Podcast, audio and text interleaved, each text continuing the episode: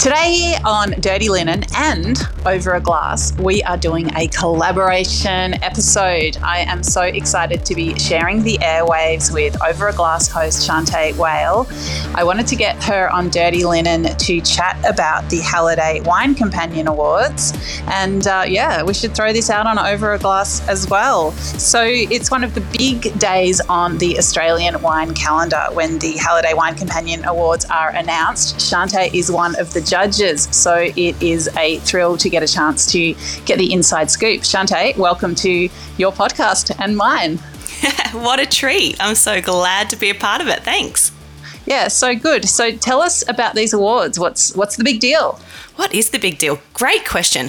Uh, look, the Halliday Wine Companion Awards is a celebration of Australian wine. It's really the recognition of Australia's top wines, the personalities behind them, and some of the best brands. Uh, it's judged by a panel of diverse tasters and, of course, the man himself, James Halliday. And so, what is your part in them? My part is pretty small in terms of the awards night. Uh, I present a couple of awards, and I'm really there just kind of cheering on and saying, like, how good's Australian wine? But um, in terms of the wine companion, my very, very privileged job is to be one of the tasters. Um, we have a panel of between eight and 10 um, tasters that uh, are divvied up and get certain wine regions um, allocated to them. And I am very lucky to be looking after the Central Ranges, um, some other special parts of New South Wales, and also the Limestone Coast. So I get to taste through anyone that submits those wines, um, have a look at them, and then give them a score out of 100. And this uh, 100 point rating then kind of allocates the wines. They're then brought back and a panel discussion around them where everyone tastes those top wines together. Wow. And so does that happen throughout the year or is there a window where you're fully on this gig and those are the wines that you're tasting? Yeah, there is a bit of a window and it, and it really depends on kind of what's happening in the wineries and when they're bottling. Um, but we kind of receive most of our wines from around about September through to probably around about January. So there is a moment where, you know, there is a little bit more room perhaps in your office space. And then there is also a time where it's just walls of wine and boxes and boxes as far as the eye can see. Right. And when you get to the panel stage, is that all in a room together? It is. And it's like, the most joyous occasion of talking through the best of the best of Australian wines. Um, it's a really uh, a passionate discussion because you've got people there that you know they're really um, entrenched in the regions. They know a lot about the people behind them the history of the region. They're putting forth their best foot forward and saying this is what the best of my region showcases and everyone's doing that. So there's a lot of loyalty but there's also a lot of celebration about like just looking at the wines and going, holy crap, that's Chardonnay from your region. Wow, that's incredible. So, but sometimes it's a bit heated as well because, you know, we are often discussing, you know, the nitty gritty of what makes quality wine. So it's a really intense week. Um, and there's some big personalities, passionate personalities. Um, and of course, there's a lot of listening and a, a lot of discussion. Uh, it sounds, I mean, it, it sounds fun, but also really intense. And there's a lot riding on it as well, right? Yeah, I mean, I think at the end of the day, it's what looks good in the glass. So it, it, it sometimes you've got you know the the heavy hitters of the wine industry and and you know wines upwards of, of hundreds of dollars. And then you've also got some little emerging brands but it's all served blind. So at the end of the day it's about what wine is really singing in the glass. And that's undeniable. So at, at the end of the day you, you can kind of you know be loyal to your regions but you, it's hard to deny what what is actually just leaping out of the glass and saying, Hey, I'm here and I am the prettiest, most delicious thing that you're going to taste today. Mm, I love that. So, what are some of the awards that you would love to highlight for us today, Shanteh? Well, I think um, one of the awards that was uh, new in this year, that was kind of its inaugural year, was the Hall of Fame. And that kind of came about because there were some prestigious wines that have for year after year just win in their category. And, you know, the discussion came about of like, this wine is going to continue probably to do well we really need to elevate it and we really need to give it a, a, a, kind of a special award. So the Hall of Fame has come about, which is is really exciting, and it is essentially is um, the highest honor bestowed by the Halliday Wine Companion. The inductee will kind of have won its category in the guide for five occasions or more, and this year it went to Seppeltsfield 100 year old Para Vintage Tawny 1923, which is a wine that is unparalleled um, in its class and it has won for many, many years. And it means a lot to the Australian wine industry. So it was wonderful to kind of to have this special award.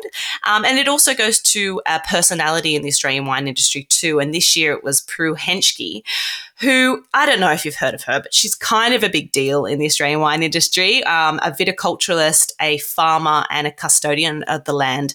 Um, and that was a really special moment at the awards. James himself wanted to present that award.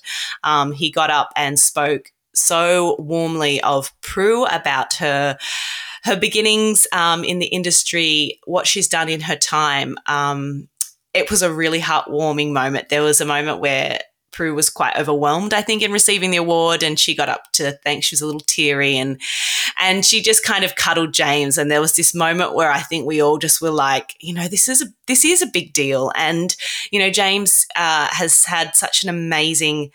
He, he has an amazing legacy, but he he knows the Australian in, wine industry like nobody else. And um, so it meant a, a, lot to be for Prue to be inducted into the Hall of Fame, but I think it meant a lot coming from James, someone she's had so much to do with.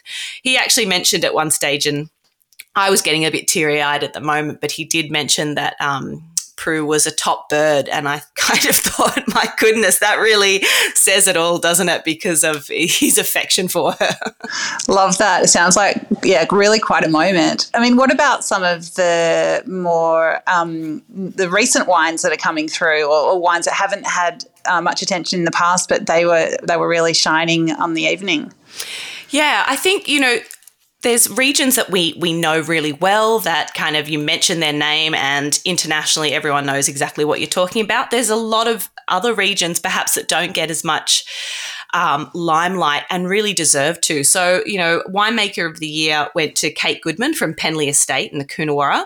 Um, she has been championing what Coonawarra does so well, but is also at the forefront of um, perhaps new technologies and um, new practices as well. Uh, I would also say, you know, uh, winery of the year went to Bleasdale Vineyards in Langhorne Creek, and and South Australia. Obviously, we we know Coonawarra, we know Barossa, we know in the valley. Langhorne Creek has been doing wonderful things. They make a huge amount of wine that's exported, and some of the most concentrated, inky, dark, juicy wines. Um, and Bleasdale Vineyards, who has a long history in Australia, has been championing great varieties from there. So it was really great to see a winery of the year coming out of somewhere like Langhorne Creek, um, who, like I said, I feel like they have just not really had their time in the sun. And I hope to see, you know, a lot more people visiting and, and uh, drinking the wines of Langhorne Creek. Yeah, that's so exciting. Definitely, I guess as a consumer, that I'll definitely look out for it now. That's yeah, really cool. I mean, does it have an impact? Does it have a flow on? Do these wines instantly double in price, or do people suddenly flood the cellar door? What does it mean for the winemakers? Uh, I think it means a lot because really, it's a recognition not only from their peers, um, but from you know the people that are drinking the wines and buying them. You could arguably say that to some people, it means absolutely nothing. To some people, you know, those medals and those stickers on a label really doesn't mean anything to to to a consumer. But I think to the people in the industry, um, it is a real recognition of their hard work, their hardworking team, what it takes from the ground up to, you know, make wine in tough vintages, in the bushfire years, in the flood years, in the years where they lose absolutely everything and go backwards, you know, five paces before going forwards a pace. Um, it, it really kind of showcases just, you know, what all their hard work has has has meant to them over the years. And and yes, it does certainly sell wine. Um, you do see an upturn in people jumping online trying to purchase that wine and going, "Oh my gosh, let's get some before either the price goes through the roof or because before it's completely sold out." So it does mean a lot, but um, I suppose you know, each to their own. But I certainly could see on on the night, you know, what it did mean to the the people standing up there, and it's just so nice to play part part in that because you know they've worked really hard, and so to see see them, you know, just so excited, um, often really emotional, and often celebrating with their own team. It's just so nice to witness that. Yeah, incredible, Shanteh. I mean, look, you're a very accomplished sommelier, wine judge. Um, hell, you've got your own podcast about wine. You must be you must be right up there. But you haven't been doing this for you know decades and decades, like James Halliday and some of the you know Prue Henschke, some of the people that have been part of the Australian wine industry for for so long. I mean, what does it mean to you to be part of um, part of this scene, part of this scenario, and to be such an integral part of it? Oh, it's total imposter syndrome, you know? Like, I definitely at one stage there was like, what am I doing here? I know the, the tasters that um, I'm surrounded with are the best of the best. Um, in fact, Jane Faulkner, uh, in her true style, actually took her shoes off on the night and got up on the podium without her shoes. And I thought, I literally walk in the footsteps of these strong women like Jenny Port and Jane Faulkner. And I was stupidly wearing really, really, really high heels. And I thought, man, if it's good enough for Jane, it's good enough for me. And I took my own shoes off. So, um, but no, it means so much to to be there, um, to be included with these names that I've always looked up to. Um, I just use it as an opportunity to pick their brains. I'm probably incredibly annoying, but um, the wealth of knowledge um, and what they've seen in their in their years is just um, unparalleled. And so I, I use that time to ask a lot of questions and and learn as much as I can from these people I've I've idolized. Really. And for drinkers like me, you know, I love wine. I'm, i always love learning, but I'm definitely very far from a wine scholar. What what should I think about the Australian wine industry? You know, how do awards like this show where things are at? Um, you know, where progress is, and, and perhaps where we might be heading.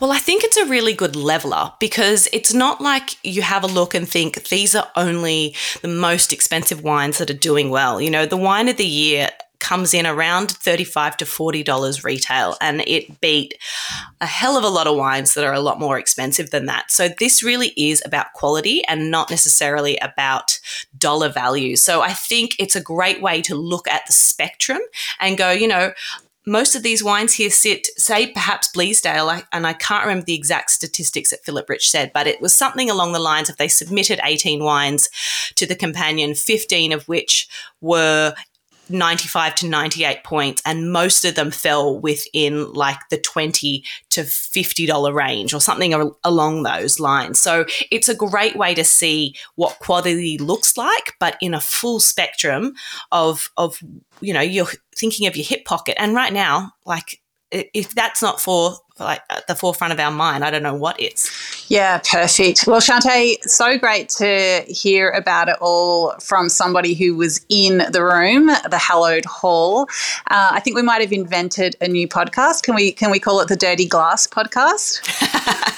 I really like that. And let's just talk nitty gritty and also like where the best bargains are because that's something I'm always thinking about. I'm always like, what is the best Chardonnay I can get for like $15? It's like, that's what I think of in my household. So I reckon we should, we should be bargain hunting. This is information that needs to be shared. Um, love chatting to you. Thank you so much for sharing your expertise and insights, and we'll catch up again soon.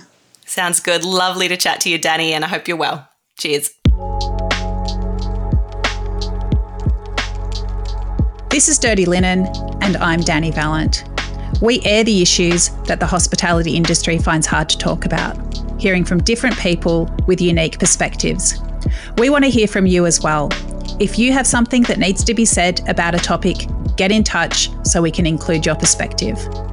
Contact us at dirtylinen at deepintheweeds.com.au or hit us up on Insta at Dirty Linen Podcast. We can't wait to hear from you this.